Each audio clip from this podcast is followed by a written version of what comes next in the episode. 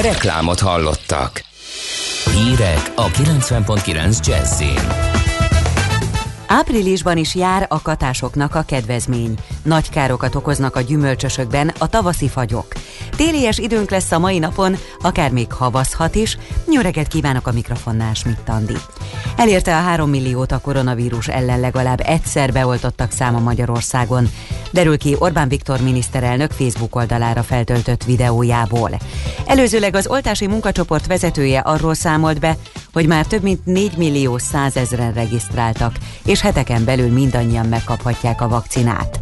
György István az operatív törzs tájékoztatóján megismételte, péntektől vasárnapig kaphatja meg a soron kívüli oltást a regisztrált, de az oltópontokon meg nem jelent 30 ezer pedagógus.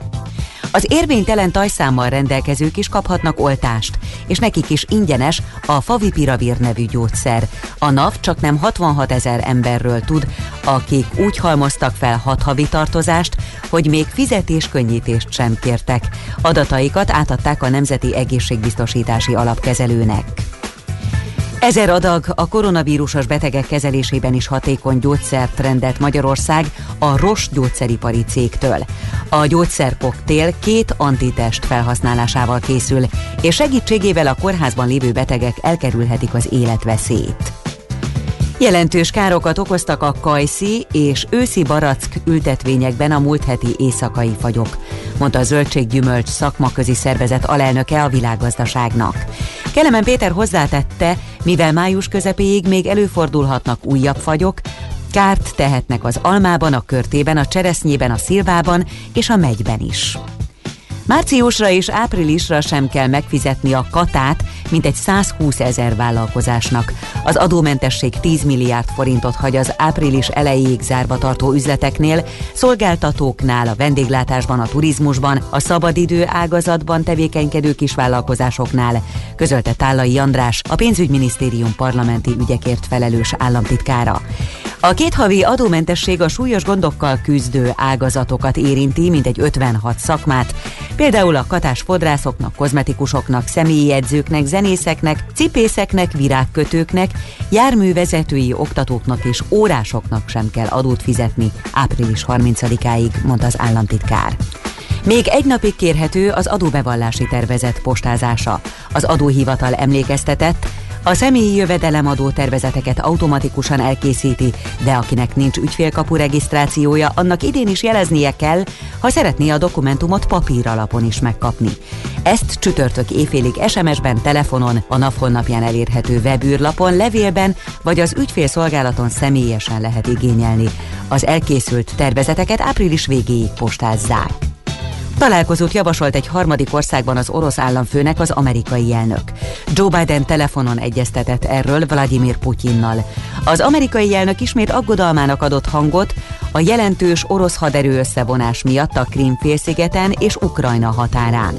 Vladimir Putyin moszkvai tájékoztatás szerint az ukrajnai rendezésnek a Minszki intézkedés csomagon alapuló módjáról beszélt. A Kreml megerősítette, hogy Biden személyesen is meghívta Putyint az április 22-23-án megtartandó klímacsúcs videokonferenciára. És végül az időjárásról. Hideg csapadékos idő lesz a folytatásban, délutánig eső, havas eső, keleten havazás is lehet, majd fokozatosan megszűnik a csapadék, ezután már csak néhol lehet zápor. Az erős szelet a Dunántúl legnagyobb részén viharos lökések kísérik. Napközben 3 és 9 fok, késő este pedig 1 és 6 fok között alakul a hőmérséklet. Holnaptól enyhül az idő, de az igazi tavasz napokig még várat magára. Köszönöm a figyelmet, a hírszerkesztőt Schmidt-Tandit hallották. Budapest legfrissebb közlekedési hírei a 90.9 Jazzin a City Taxi Dispécsejétől.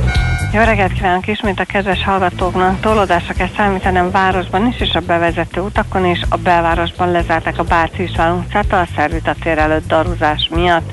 A Soroksári úton kifelé a Haller utcára kanyarodó sávhoz tartozó jelzőlámpa nem működik. Most már jelentős a forgalom befelé is, ezért a kanyarodásnál legyenek nagyon óvatosak. Az m 0 autóúton a déli szektorban az m autó pálya felé a 22-es kilométernél a burkolatot javítják, ezért a külső sávot lezárták jelentős most már a torlódás, mindenképpen számítsanak hosszabb menetidővel. Köszönöm szépen a figyelmüket, vezessenek továbbra, és óvatosan további jó utat kívánok! A hírek után már is folytatódik a millás reggeli. Itt a 90.9 jazz Következő műsorunkban termék megjelenítést hallhatnak.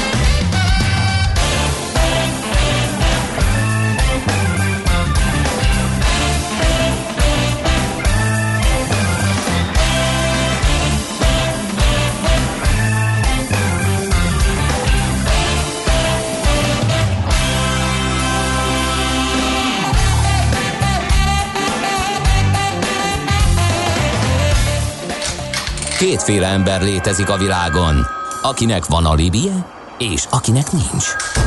Az elsőnek ajánlott minket hallgatni, a másodiknak kötelező. Te melyik vagy?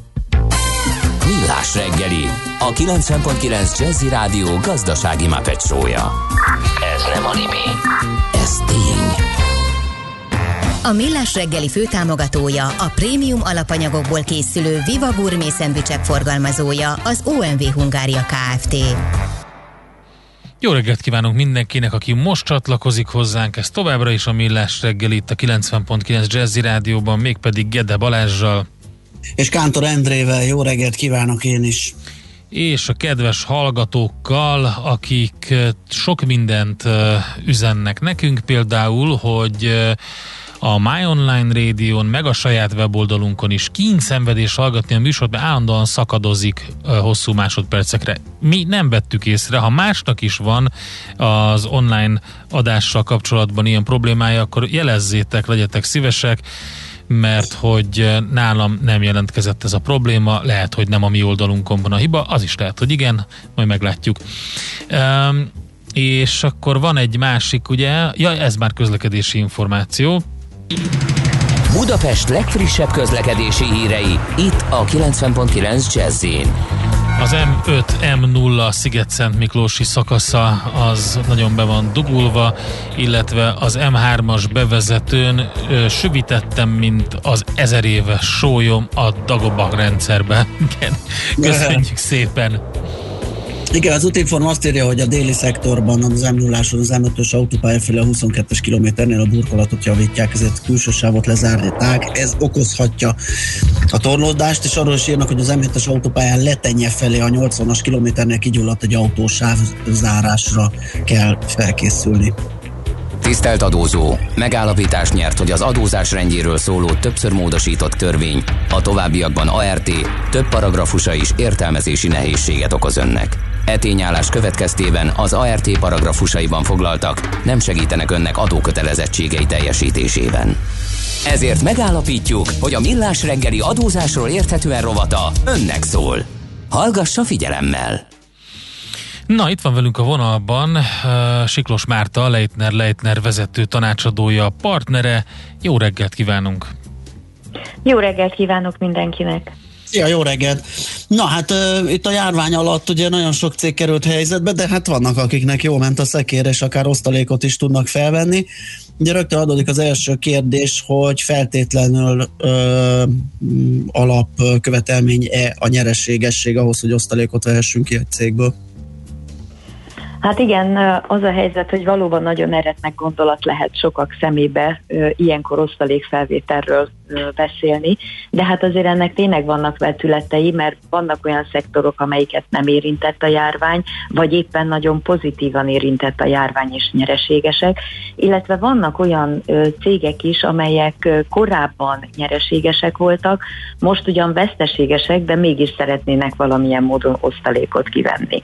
Ez azt jelenti, hogy igazából egy veszteséges cég is vehet ki osztalékot, abban az esetben, hogyha korábbi időszakról van olyan eredménytartaléka, van olyan megtermelt eredménye, adózott eredménye, amit osztalékfizetésre felhasználhat hogy mit lehet osztalékfizetésre. Hát bocsáss meg, hogy a számítelileg az eredmény tartalék egy ilyen puffer, tehát korábban volt eredménye, nyeresége a cégnek, valamiért nem vették ki, mert akkor nem akarták, megvárták, hogy valami más felhasználási módja legyen, és az most ott van, és ebből akár lehet kivenni osztalékot.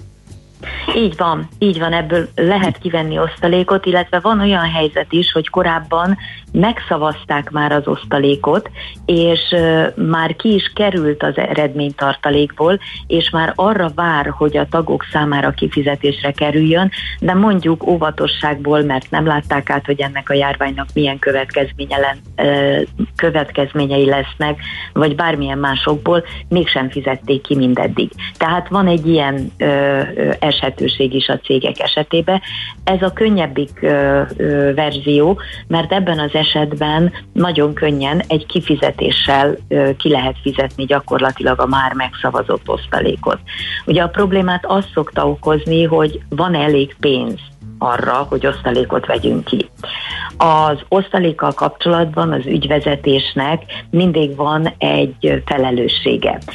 Nem tudom, hogy emlékeztek-e rá, illetve a kedves hallgatók emlékeznek-e rá, de évekkel ezelőtt még az új PTK megjelenése előtt a régi gazdasági társaságokról szóló törvényben volt egy olyan, hogy fizetőképességi nyilatkozatot kellett tenni az ügyvezetésnek, amiben arról nyilatkozott, hogy az osztalék kifizetése nem veszélyezteti a társaság tevékenységét.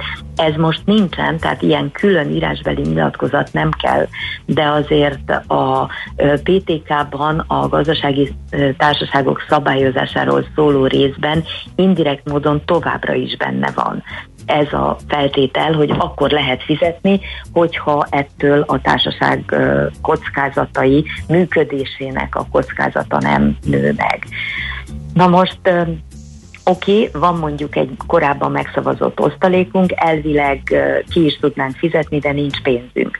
Szeretném elmondani, hogy osztalékot nem csak pénzben, hanem eszközben is ki lehet fizetni. Tehát ha van olyan a tulajdonosok által kivehető eszköz a társaságból, amit szeretnének és osztalék formájában elfogadnak a tulajdonosok, és ennek az eszköznek a társaságból való kivétele nem veszélyezteti a társaság tevékenységét, akkor így is meg lehet tenni.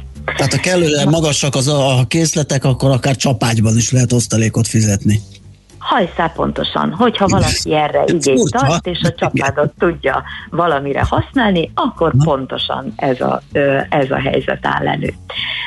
Térjünk egy picit vissza arra, hogy mi van a veszteséges cégekkel, mert ugye a veszteséges cégnek ebben az évben vesztesége van, és ez nagy valószínűséggel ugye nem tesz lehetővé osztalékfizetést, de ahogy említetted, van ez a bizonyos puffer, ez az eredménytartalék, ha ebben vannak olyan pozitív elemek, korábbi évek megtermelt nyeresége, amiből lehet osztalékot fizetni, akkor ezt be lehet vonni osztalékfizetésre. Nyilván ennek a puffernek az egyik része el fog menni arra, hogy az idei évi veszteséget fedezi, de ha még mindig marad benne akkor abból igenis lehet osztalékot fizetni.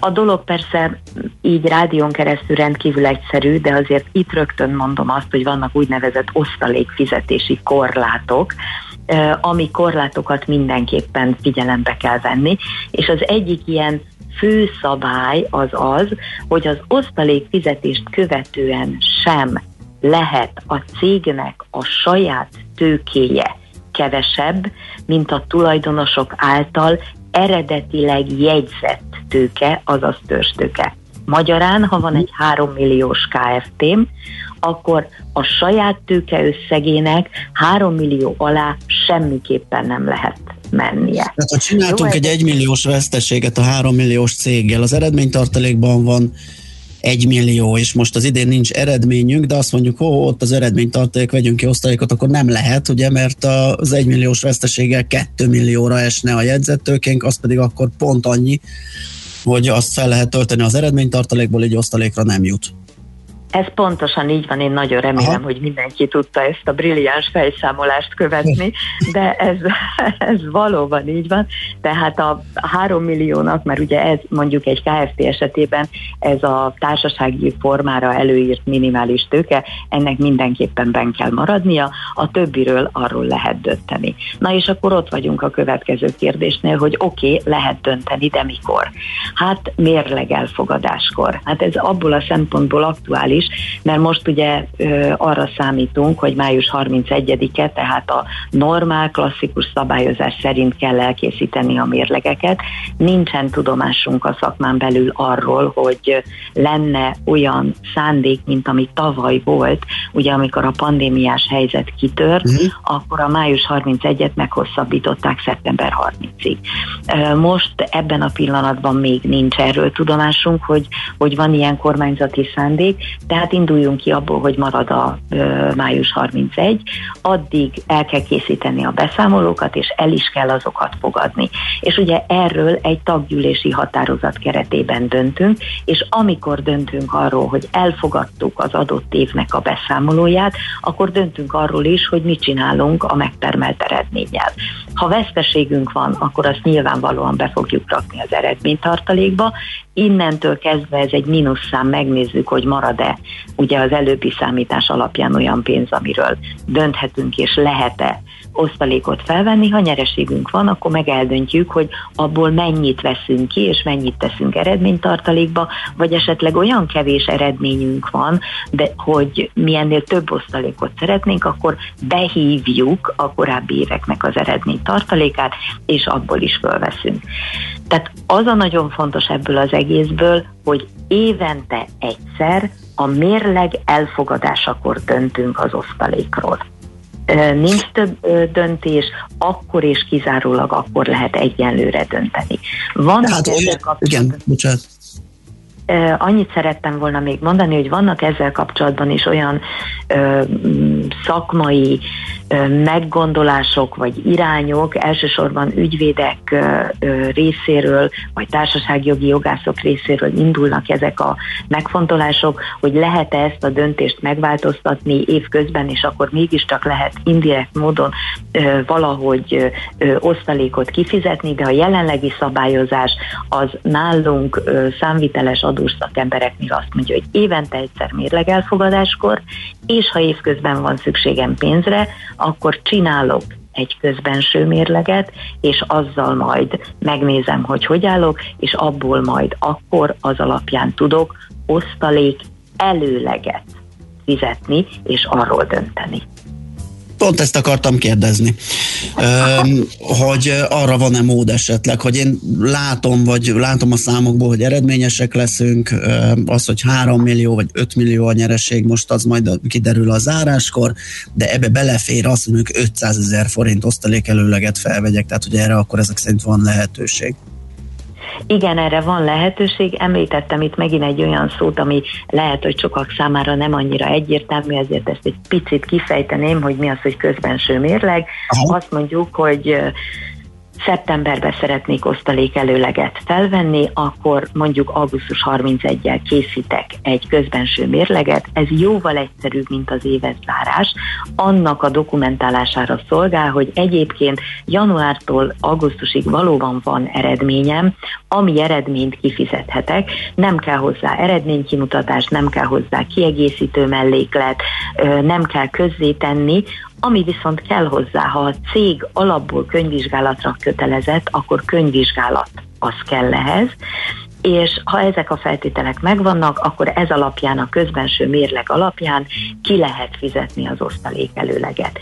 És akkor itt rögtön megjegyzem, hogy kedves tulajdonosok, visszafizetési kötelezettség van. Tehát, Na, ezek van a következő ha. kérdés, mert hogy a köztes mérlegből az derül ki, hogy csak egy időszak gazdálkodását vizsgálom, és abból vonok le olyan következtetést, hogy abba belefér egy osztalék előleg fizetés. Így van, nem szeretném az összes kérdésetet lecsapni előre, de annyira... Következik... befurakodni valamivel, igen. annyira következik egyik a másikból, hogy igen, itt fennáll annak a veszélye, hogy oké, okay, augusztus végéig nyereséges voltam, de hát sajnos láttuk ezt a pandémiát is, és, és nem kívánom, hogy lássunk még olyan helyzeteket, aminek következtében az első nyolc hónap nyereségét el tudom veszteni az utolsó négy hónapba, és még sincs fedezetem arra, hogy osztalékot fizessek majd évvégén, ebben az esetben az osztalék előleget vissza kell fizetnem. Uh-huh. Még két fontos kérdés minimum van, ugye az egyik, hogy kinek jár, tehát a cégen belül hogy megy az osztozkodás, elég triviálisnak tűnik, hogy üzletrész alapján, de hát ha vannak itt még egyéb módosító szabályok, meg hát az adózása persze. Akinek jár, az tényleg alapvetően egy triviális kérdés, mert ugye annak, aki tulajdonos, és ennek is van egy, egy általános szabálya, hogy mégpedig a tulajdonosoknak a részesedésük, a befektetésük mértékének megfelelően, tehát olyan arányba, amilyen arányba részesedik a cégnek az üzlet részéből. Ettől persze el lehet térni. Ez egy általánosan bevett szabály, de hogyha a társasági szerződésben a tulajdonosok ettől eltérően rendelkeznek, és azt mondják, hogy a 80%-os tulajdonos azon kívül, hogy egyébként tulajdonosként annó befektetett a cégbe, de nem végez tevékenységet, ezért ő neki mondjuk csak 50% jár, ellenben az operatív napi feladatokat, illetve üzleti kapcsolatok terén sokkal több hozzáadott értéket teljesít a 20%-os tulajdonos, ezért dönthetnek úgy, hogy a 80%-osnak járó 80% helyett ő kap 50-et, és a 80%-os uh-huh. is 50-et kap. Tehát van erre lehetőség, de erre külön szabályt kell hozni a társaságnak az alapító okiratába, leginkább ez a társasági szerződés. És akkor van még egy érdekes kérdés ezzel kapcsolatban, nevezetesen az, hogy mi van akkor, ha évközben eladják a céget. Ugye eladják a céget, és és van benn mondjuk benn ragadt eredménytartalék, mert a korábbi években a tulajdonosok nem vették ki. Na most nincs döntés arról, hogy kivehetik ezt a ö, korábbi megtermelt eredménytartalékot, mert ugye akkor nem dönthetnek, ugye megbeszéltük, hogy évente egyszer lehet róla dönteni, de ők eladják a céget, akkor mi a helyzet? Az összes pénz, vagy az összes osztalék fizetési lehetőség átvándorol az új tulajdonoshoz. Igen, ez így van. Mindig annak jár az osztalék, aki éppen az osztalékról szóló döntés, illetve az osztalék fizetés időpontjában ö, tulajdonos, és ö, ennek kompenzálására a cég vételárába kell hm. megállapodni arról, hogy a korábbi bennmaradt osztalékkal ö, mi történik. Uh-huh. Hát több kérdés is érkezik. Az egyik másikra megválaszoltuk útközben, de van itt még olyan, ami azzal kapcsolatos, hogy osztalékelőleget milyen gyakran lehet felvenni év közben, és egy kedves hallgatónk írja, hogy az osztalék fizetési korlátról is legyen szó, mert fontos. Jó, tehát akkor az osztalék elég, előleg gyakoriságát. Hát erre vonatkozóan nincsenek törvényi szabályok, tehát bármilyen olyan ö, időpontban, amikor a cég kész arra, hogy egy közbenső mérleggel alátámassza ezt, a, ezt az akciót, vagy ezt a döntését. Na most azért vannak észszerűségi szabályok. Én azt gondolom, hogy, hogy minden hónapban nem érdemes ezt eljátszani, mert azért ez egy meglehetősen fárasztó történet, de mondjuk nem tartom azt egy eretnek gondolatnak, ha egy évbe kétszer csinálnak uh-huh. ilyet, de hangsúlyozom, lehet háromszor, hatszor, tizenkétszer, ez azért meglehetősen megterheli a, a társaságot. Hát az elvi lehetősége megvan, értelme nem sok. Hát igen, igen, igen. Hát itt azért a költséghaszon elvet is érdemes figyelembe venni, hogy, hogy valóban van-e, van-e értelme ennek, vagy, vagy esetleg tényleg azt mondani, hogy, hogy megvárni egy olyan időszakot, amikor, amikor már egy nagyobb összeget fel lehet venni, és akkor nincs szükség erre a rendszerességre. Még azt is elmondanám, hogy egyébként az, akár az osztalékfizetés, akár az osztalék előlegfizetés esetében van lehetőség több részletben évben történő kifizetésre. Tehát lehet azt is csinálni, hogy megszavazunk egy nagyobb osztalékot, amikor mérleget elfogadunk, mondjuk úgy, hogy a korábbi időszaknak az eredménytartalékát is behívjuk, de azt nem egyszerre vesszük ki, mert óvatosak vagyunk, a társaság likviditására tekintettel vagyunk, és mondjuk több részletbe vesszük ki. Aha. Ugyanezt eljátszhatjuk osztalék előlegnél is. Ilyenkor nem kell folyamatosan minden egyes kifizetéshez hozzátenni ugyanazokat a dokumentumokat, hanem egy korábbi döntés alapján részletfizetésre is van lehetőség. A másik kérdés az az osztalék fizetési korlátra Igen. vonatkozott. Hogy Azt mondja, hogy hamar bele lehet futni a tőkekövetelmény problémákba. Hát így van. Nagyon hamar bele lehet futni a tőkekövetelmény problémákba. Ez volt az, amit itt az elején próbáltunk mondani, hogy hogy jegyzett tőke egyenlő saját tőke, tehát hogy nem lehet az alá menni. De ugye a jegyzett tőke, a saját tőkének több eleme van, jegyzettőke, tőketartalék, eredménytartalék, lekötött tartalék, és itt megállnék, illetve értékelési tartalék. Na most, ha én bármilyen célra lekötök az eredménytartalékomból egy összeget, akkor az eleve osztalékfizetési korlát. Rögtön mondok is erre egy példát. Nagyon elterjedt dolog az, hogy a cégek a korábbi években is, de akár most is eredményesen tevékenykedtek, és az eredményes tevékenységüknek a következtében úgy döntöttek, hogy úgynevezett fejlesztési tartalékot fognak létrehozni. A fejlesztési tartaléknak az a célja, hogy majd négy éven belül valamikor beruházok, mondjuk veszek egy teherautót, mert ehhez van szüksége a, a, ehhez van szükség arra, hogy a tevékenységemet tudjam folytatni, és ennek a teherautónak most előre tartalékolom a pénzét. Az adótörvény lehetőséget nyújt arra, hogy ha így döntök, akkor erre az összegre most ne kelljen megfizetnem a 9% társasági adót. Igen ám, de azt is előírja a törvény, hogy erre képezzek úgynevezett lekötött tartalékot. És ha lekötött tartalékom van, akkor azt az nem szabad rendelkezésű pénzeszköz, az nem része annak a puffernak, amit eredménytartaléknak hívunk. Tehát ezt figyelmen kívül kell hagynom, ez rögtön osztalékfizetési korlátként jelentkezik. És ö, számos ilyen ö, tényező van még, ami úgynevezett osztalékfizetési korlát. Ö, ilyenek lehetnek például, hogyha alapítás átszervezés ö, ö, értékét aktiválom a cégnél. Most ez a pandémiás időszakban megint csak egy ö, könnyen előforduló történet lehet, hogy átszervezem a cégemet. Itt most nem az alapítási költségeket, hanem az átszervezési költségeket, az azzal kapcsolatos költségeket, nem az adott időszakban költségként számolom el, hanem úgynevezett eszközként aktiválom, és ez miután egy társasági döntés következtében történik, ezért lehetőségem van arra, hogy ne azonnal mutassam ki veszteségként, hanem aktiváljam, de hogyha ezt megtettem, akkor erre rögtön lekötött tartalékot kell képeznem. Ha lekötött tartalék, azt miből képezni? Csak az eredménytartalékomból.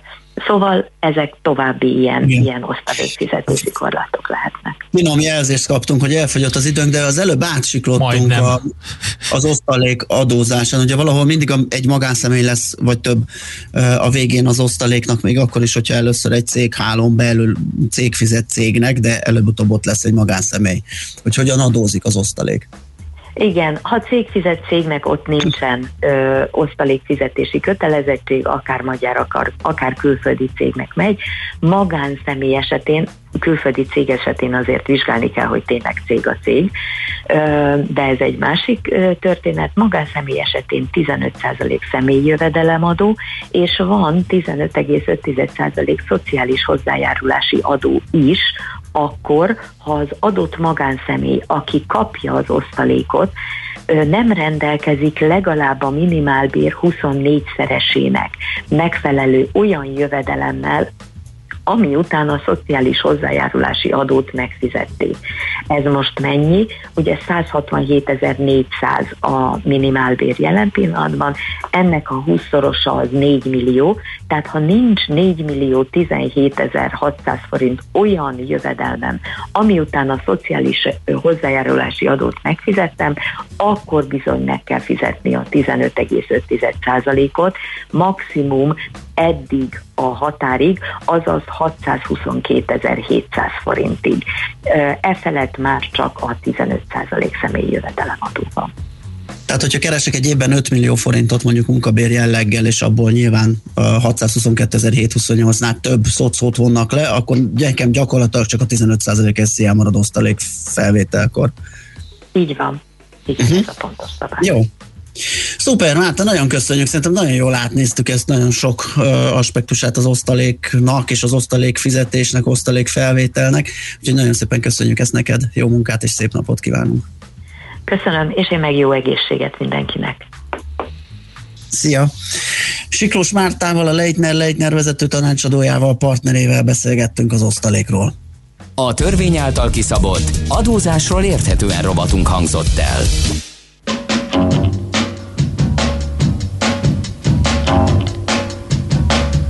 You can keep your sweet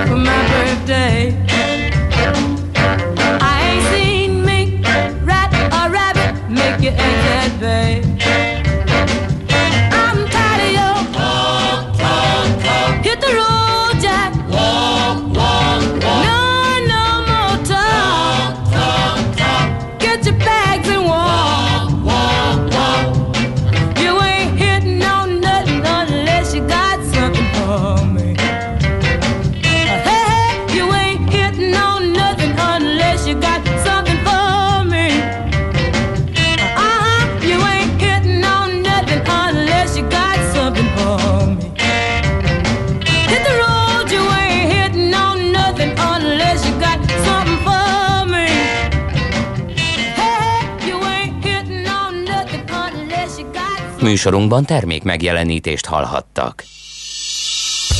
A kultúra, befektetés önmagunkba. A hozam előrevívő gondolatok. Könyv, film, színház, kiállítás, műtár, zene. Kultmogul. A millás reggeli műfajokon és zsánereken átívelő kulturális hozamgeneráló rovata minden kedden 9 óra 30 után ha a bankszámlád mellett a lelked és szürke állományod is építeni szeretnéd. Fektes be magadba, kulturálódj!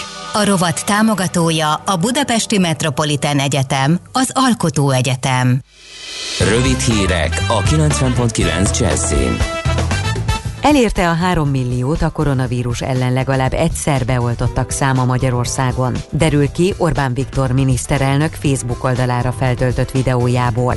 Előzőleg az oltási munkacsoport vezetője arról számolt be, hogy már több mint 4 millió 100 ezeren regisztráltak, és heteken belül mindannyian megkaphatják a vakcinát. György István az operatív törzs tájékoztatóján megismételte, péntektől vasárnapig kaphatja meg a soron kívüli oltást a regisztrált, de az oltópontokon meg nem jelent 30 ezer pedagógus. Péntekig tart a beiratkozás az általános iskolákba, jövő kedden pedig megkezdődik az óvodai beiratkozás, amely május 20-áig tart. Az oktatási hivatal tájékoztatása szerint minden gyermeknek, aki augusztus 31-ig betölti a harmadik életévét, szeptembertől legalább napi négy órában óvodai nevelésben kell részesülnie, hogy időben elkezdődhessen a gyermekek közösségbe szoktatása és felkészítése a majdani iskola kezdésre. Az óvoda kezdés halasztását május 25-éig kérelmezhetik a szülők a területileg illetékes járási hivatalnál. Zárt kapus lesz a tavalyról elhalasztott májusi budapesti vizes Európa-bajnokság.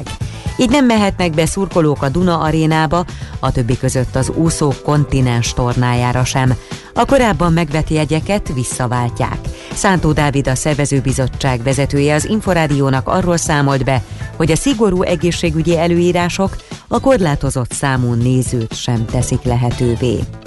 Ma délutánig mindenütt borult lesz az ég, majd nyugat felől egyre több helyen kiderül, a déli órákig országszerte várható eső, havas eső, néhol hó is. Az északnyugati szél sokfelé viharossá fokozódik. Délután 3 és 9 fok között alakul a hőmérséklet. Köszönöm a figyelmet, a hírszerkesztőt Schmidt-Tandit hallották. Budapest legfrissebb közlekedési hírei, itt a 90.9 jazz a fővárosban baleset történt a Krisztina körúton az Erzsébet híd felé, a Tabán előtt fennakadásra kell készülni. Az 5-ös és a 178-as autóbusz módosított útvonalon közlekedik, nem érinti az Alagút utca megállót. Balesetben sérült gépjárműveket kell kerülgetni az Ülői úton befelé az Ecseri út előtt, ezért a Kőér utcától lelassult a haladás. Erős a forgalom az M3-as autópálya bevezető szakaszán a Szerencs utca előtt, a Pesti úton a Ferihegyi út közelében, a Hungária körúton a Tököli útnál mindkét irányban. A belvárosban lezárták a Bárci István utcát a Szervita tér előtt daruzás miatt. A 20. kerületben a Vágóhíd utcát az Akácfa utcánál lezárták, mert vízvezeték javítása kezdődött, a 36-os autóbusz terelt útvonalon közlekedik, több megállót nem érint. Mától félpályás lezárásra kell készülni a 13. kerületben az Angyalföldi úton a Dózsa György útnál csatorna bekötés miatt. A múzeum körúton lezárták a busz és a kerékpársávot a Kálvin tér után karbantartás miatt, itt torlódásra kell készülni. Siling Zsolt, BKK Info. A közlekedési híreket támogatta a Gumi.hu üzemeltetője az Abroncs Kereskedőház Kft. Gumi.hu. Rendeléstől szerelésig. A hírek után már is folytatódik a millás reggeli, itt a 90.9 jazz Következő műsorunkban termék megjelenítést hallhatnak. They say you must stay With two feet on the ground And try to escape your karma Quietly safe and sound. Buy a weekly lottery and wish for a higher life. But a dream you let go is a knife in your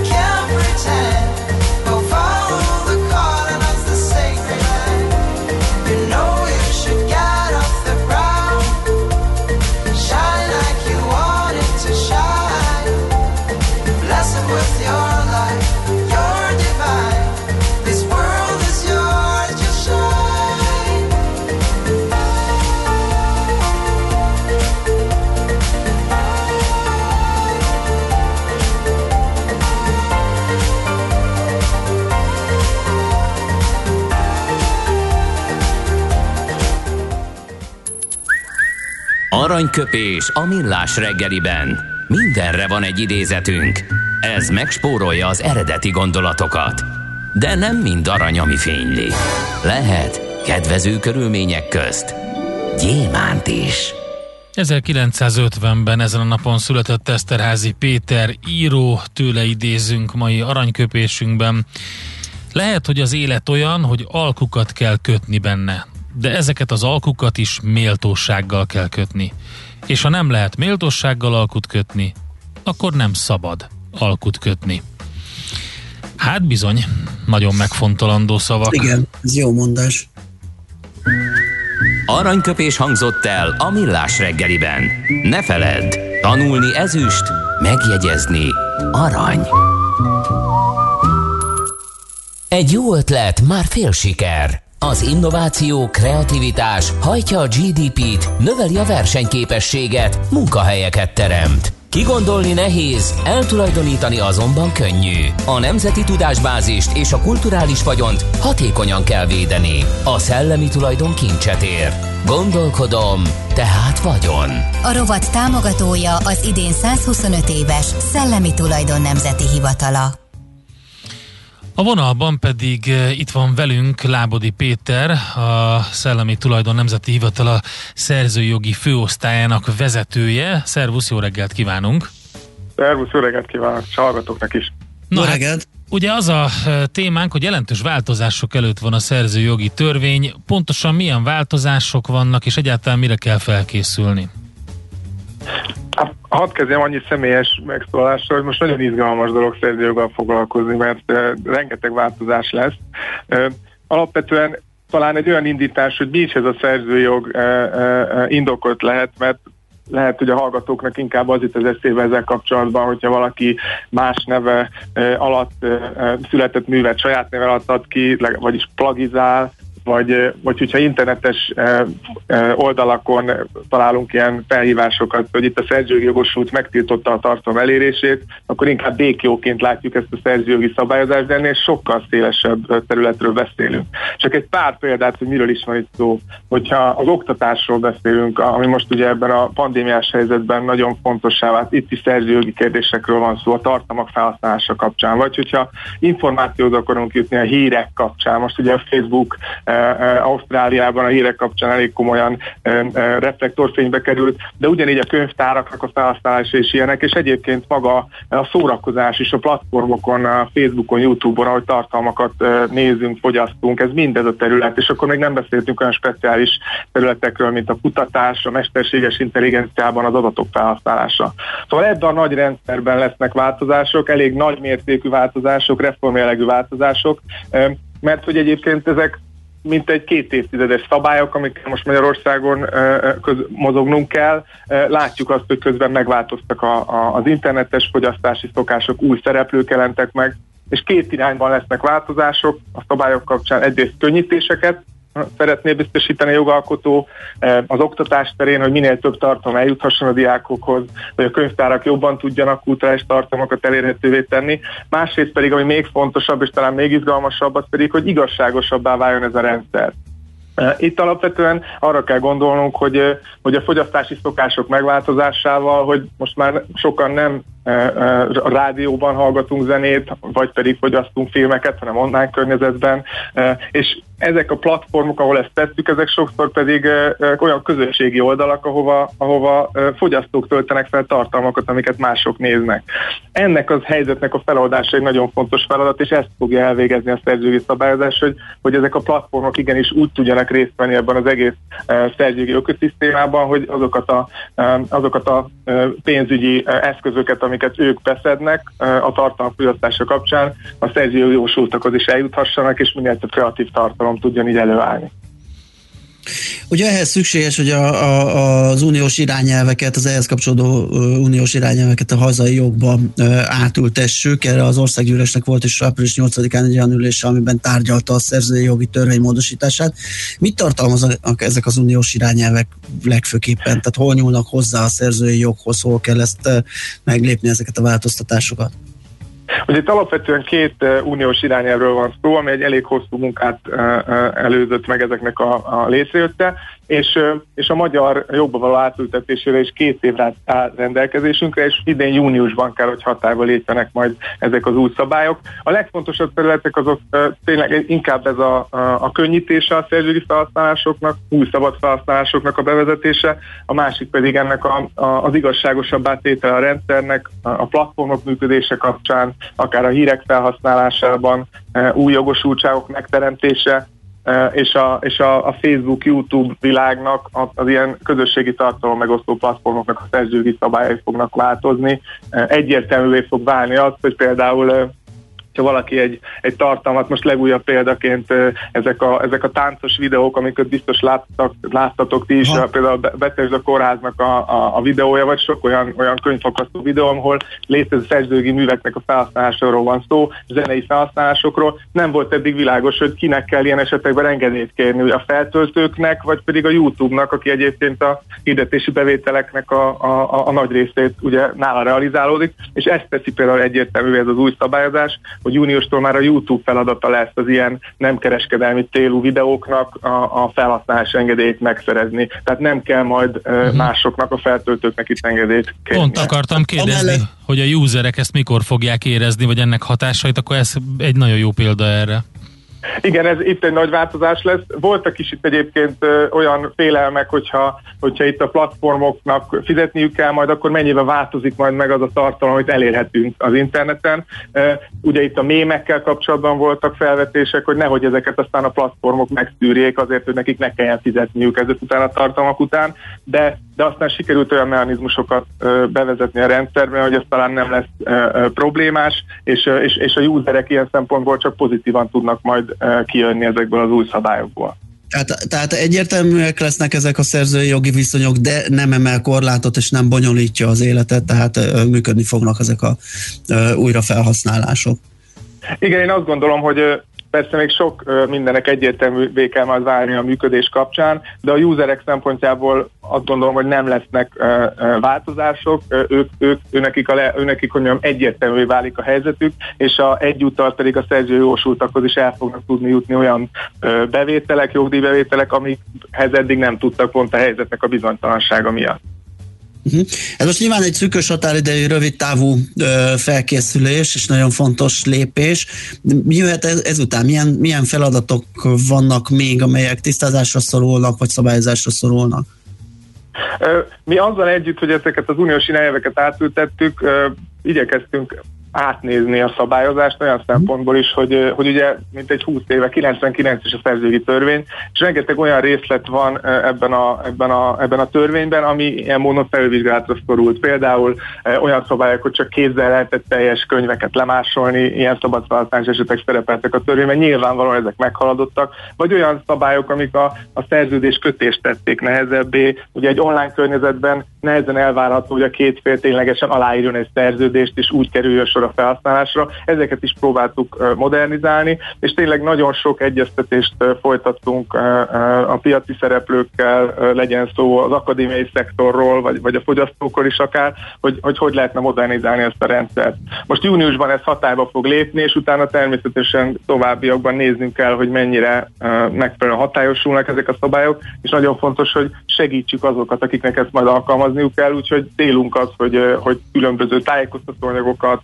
workshopokat tartsunk, hogy egyszerűen azt, amit sikerül talán, hogyha az országgyűlés elfogadja megváltoztatnunk, annak a tényleges alkalmazását is tudjuk segíteni a gyakorlatban. Nagyon jó, azt gondoljuk jó hír ez felhasználónak és szerzőknek egyaránt, úgyhogy köszönjük Péter, hogy megosztottad ezt velünk és a hallgatókkal. Jó munkát, szép napot kívánunk! Köszönöm szépen, viszont kívánok! Szervusz! Lámodi Péterrel az STNH szerzői jogi főosztályának vezetőjével beszélgettünk a szerzői jogi törvényről. A szellemi tulajdon kincset ér. Egy jó ötlet, már fél siker. Gondolkodom, tehát vagyon. A rovat támogatója az idén 125 éves Szellemi Tulajdon Nemzeti Hivatala. Következzen egy zene a Millás reggeli saját válogatásából. Mindenkinek, aki szereti.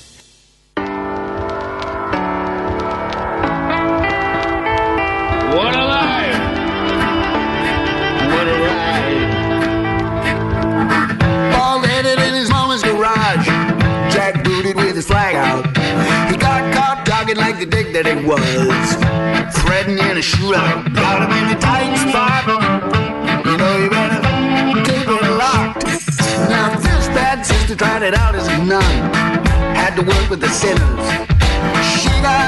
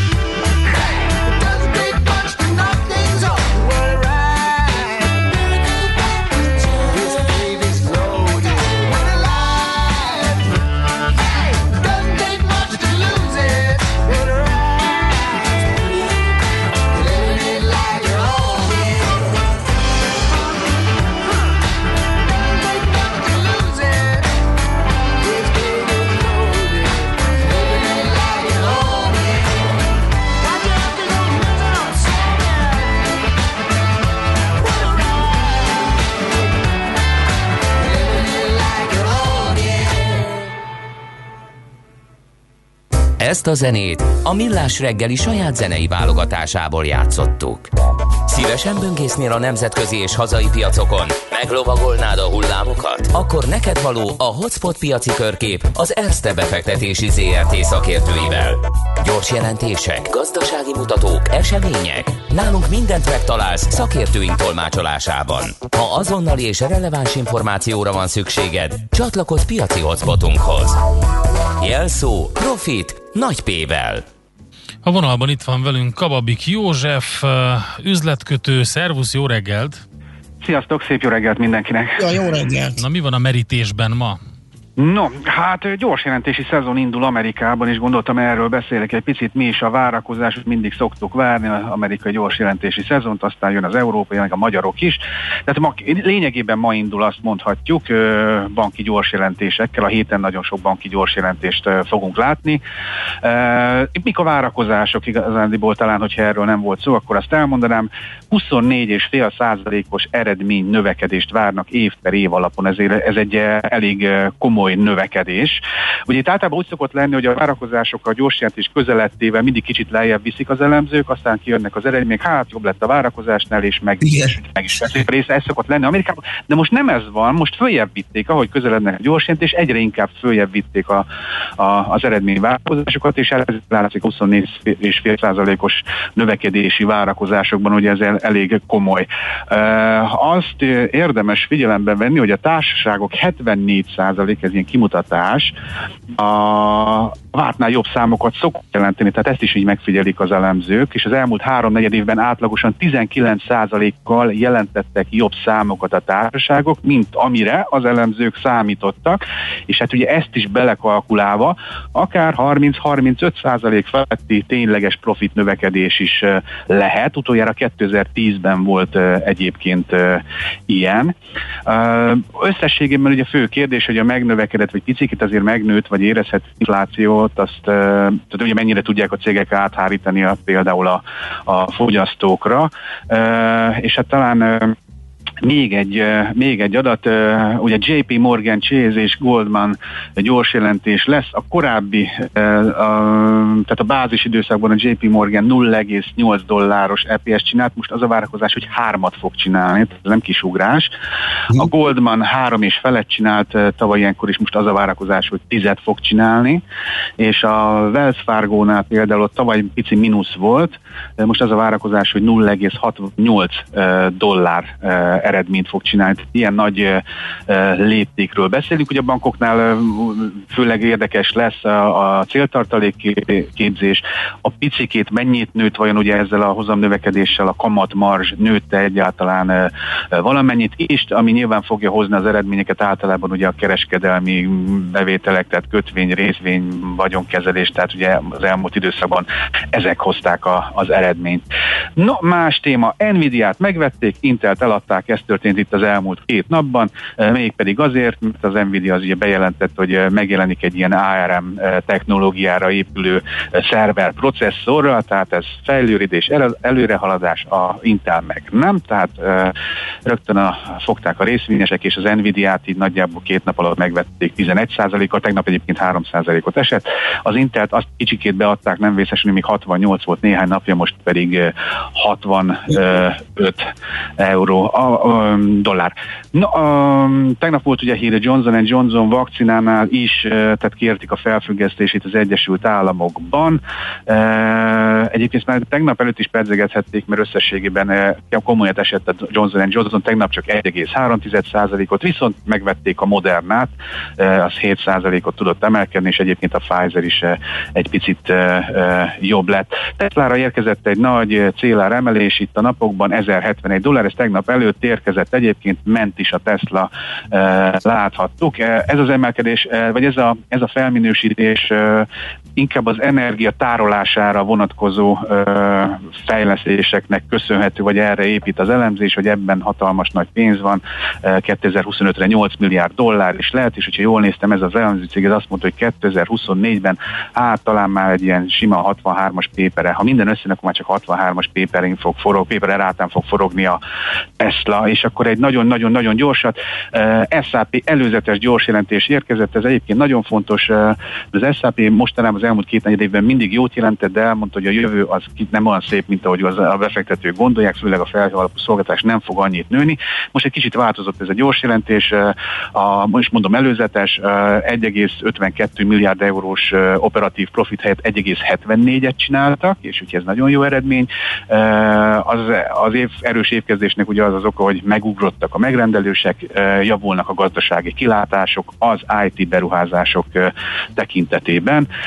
A korábbi 9,1-9,5 milliárd euró körüli sávból 9,2-9,5-re emelte egy picit a felhő alapú szolgáltatásokból várható árbevétel előrejelzését is.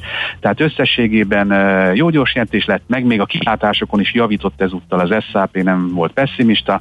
Hát ennek köszönhetően én szerintem összességében pozitív árfolyam reakciónak kellene lennie. Egyébként is beragadt ebbe a 103-106-ba, és nagyjából egy ilyen április eleje óta tudott ebből kitörni és emelkedni. Egyébként akkor mondok frisset, 2,8% pluszban van 115,3-an. Most már 36-on, most már 38-on. Na tessék! Ez izgalmas kérdés lesz, amivel kezdted ugye ezt a várakozást az S&P 500 társaságainak eredményeit tekintve azt a 30-35 százalékot, hogyha hozzák, akkor mi lesz, hogy az S&P ugye csúcsán van az index, hogy innen még ezt meg tudják fejelni, és megörülnek a befektetők, és mennek tovább az árak, vagy pedig ezt áraszták már be előre? Hát ugye a 30 az úgy jön ki, ha a megnövelt várakozásokhoz képest is felül teljesítek. Tehát, hogy hát a 25 az elmúlt negyedékben, hogy így van, tehát hogy az a várakozás 25%-os növekedés, de ugye megnézték így elemzők, hogy az elmúlt negyedékben mennyivel teljesítettek fölötte, a várakozás fölött, és mi ezt is hozzáadjuk, akkor akár, tehát ne a 30%-ot nézzük, hanem a 24 és felett. Uh,